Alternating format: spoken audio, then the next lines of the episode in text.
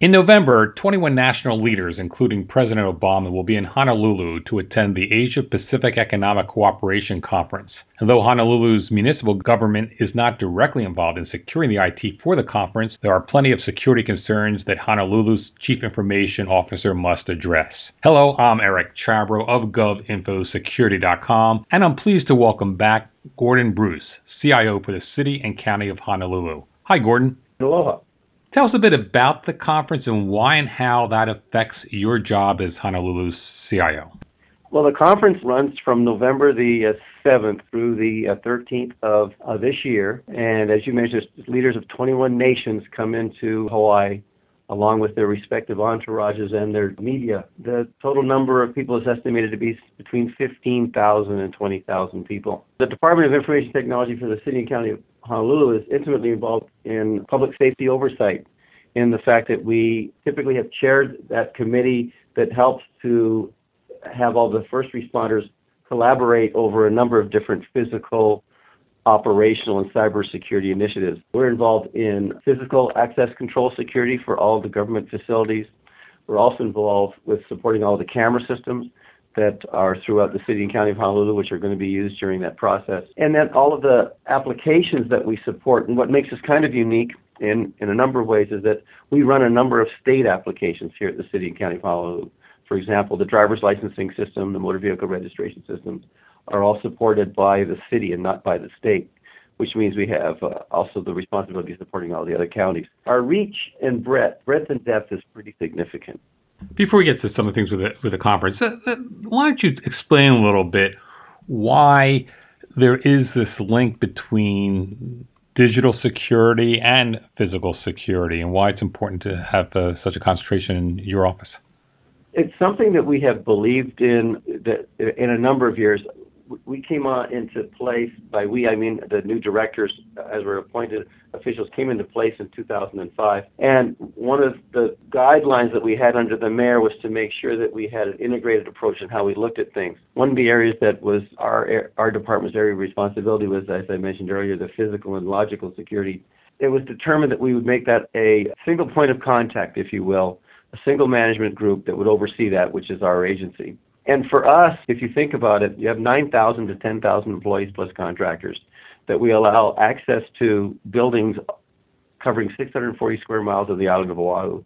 And at the same time, those individuals have access to a number of different computer systems and related applications. Controlling and managing who's here, who's on first, if you will, is quite a challenge. So coming up with an integrated approach gives you a one point of contact. In our particular case, it's a credential that enables you access to the buildings not at the moment, but in our long-term plan, is the same for uh, credential be used to um, enable access to the various applications and, the permissions that you get. So if someone starts new with the city, they're issued the credential, the system, we automatically know that that person's here. If someone leaves the city and the credential's canceled, then we automatically know that that individual is no longer with the city. And then you've got related checks and balances along the way. What are some of the challenges you're facing in using those credentials to get access to IT systems? The credential is, is finding an integrated solution set, and then once you've found that integrated solution set, is having it work across the platforms, and that's where the time drag happens. I'll give you an example. We recently, part of our security system, we're going to a centralized motor pool. So the same credential is going to be used to allow you to go to a system and reserve a vehicle, and then go to another system and physically check out a key off of an electronic system to, and take that key and then use the vehicle. The challenge we have is now making those physical security system interface with the appointment scheduling system and interface with the system that actually we use to uh, check out the key.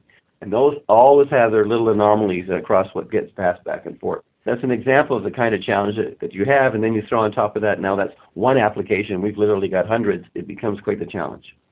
Is it worth though to pursue this as as looking for a single credential for both physical and? Definitely. I mean, it's worth pursuing it. You know, just the, the motor pool project alone, we estimate is going to save us some 32 cars per year that we'd normally typically purchase. So you figure out 32 cars per year at thirty thousand dollars piece plus all the maintenance. You know, it pays for itself in a couple of years, if not less. And there's a lot more out there. And just think about it, it would take to manage all of these IDs.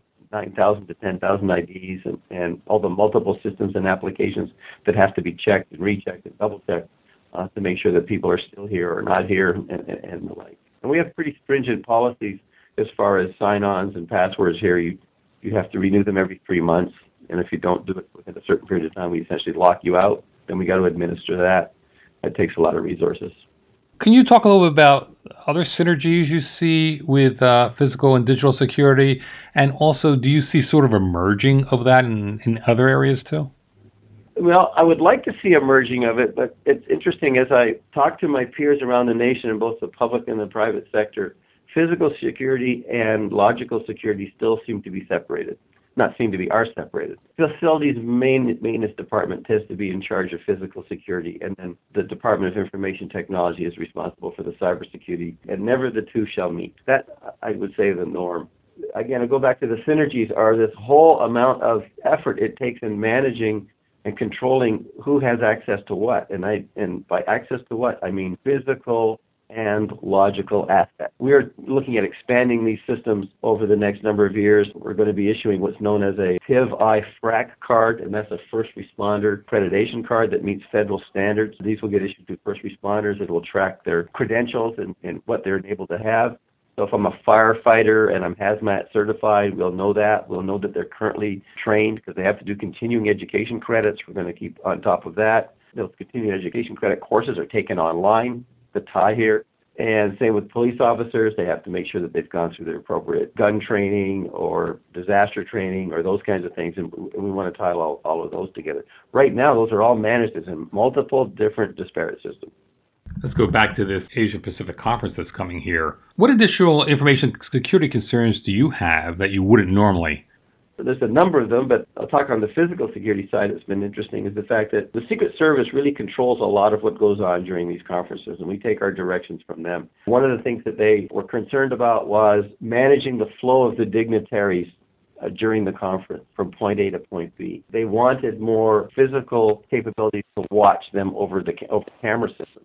Now we have a limited use of camera systems here in Honolulu. My agency is responsible for the support of them.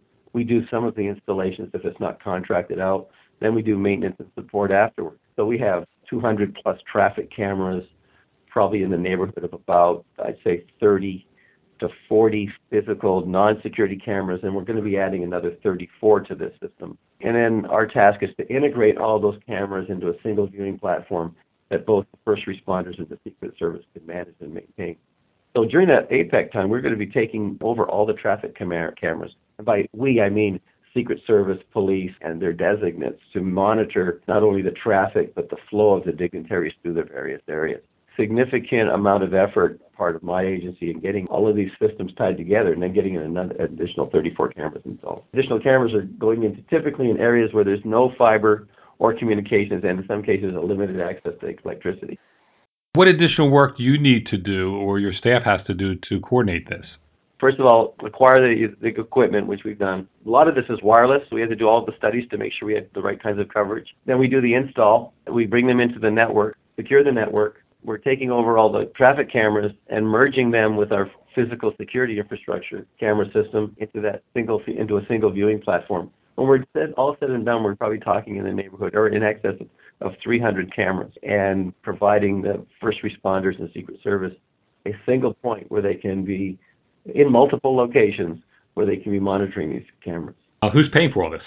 Uh, you are. it comes out of the taxpayer dollars, and unfortunately, or fortunately, no matter what way you look at it, for APEC, it's, it, it's the city and county of Honolulu has to eat these costs. Now, we did obtain some monies from the federal government in grants, and that's why I said you did, because you pay your taxes. I'm assuming you do. And we did receive a small grant from the Hawaii Tourism Authority for some of it, but then the rest of it, and our estimate for all of APEC's support, not just these camera systems, is going to be neighboring in the, in the area of about $28 million for the city. Now we're hoping. That's beyond just IT, though, right? That's beyond IT. That's everything.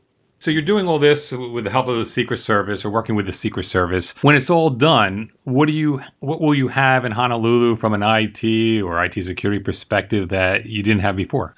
We'll have a single platform where all of the camera systems can be managed from a single spot and a single platform. That's probably one of the biggest things from this part, from this standpoint. There's a lot of things that we've done to our network to increase and enhance cybersecurity that we'll get to keep. The additional 30 plus cameras that we acquired for APEC will go back and re- be repurposed and we'll be able to expand our traffic camera system as a result of that. We have 400 intersections in Honolulu.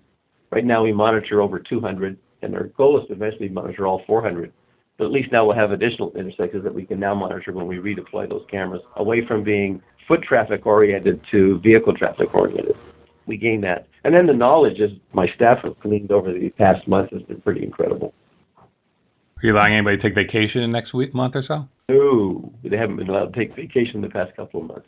And they'll be able to take it when this is all over, and I guess. When uh, this is all over, they'll breathe a sigh of relief. There's a lot of people who are out here lo- looking like zombies. So, where does someone who lives in Hawaii go in the middle of winter? well, we send more people to Las Vegas than any other state in the country. They like to stay warm. Yeah, then they gamble and then they come back. now I don't, but that's you know that's for the most part what many do. That's great. Well, thanks, Gordon. You're welcome. I've been speaking with Honolulu Chief Information Officer Gordon Bruce for GovInfoSecurity.com. I'm Eric Chabrow. Thanks for listening.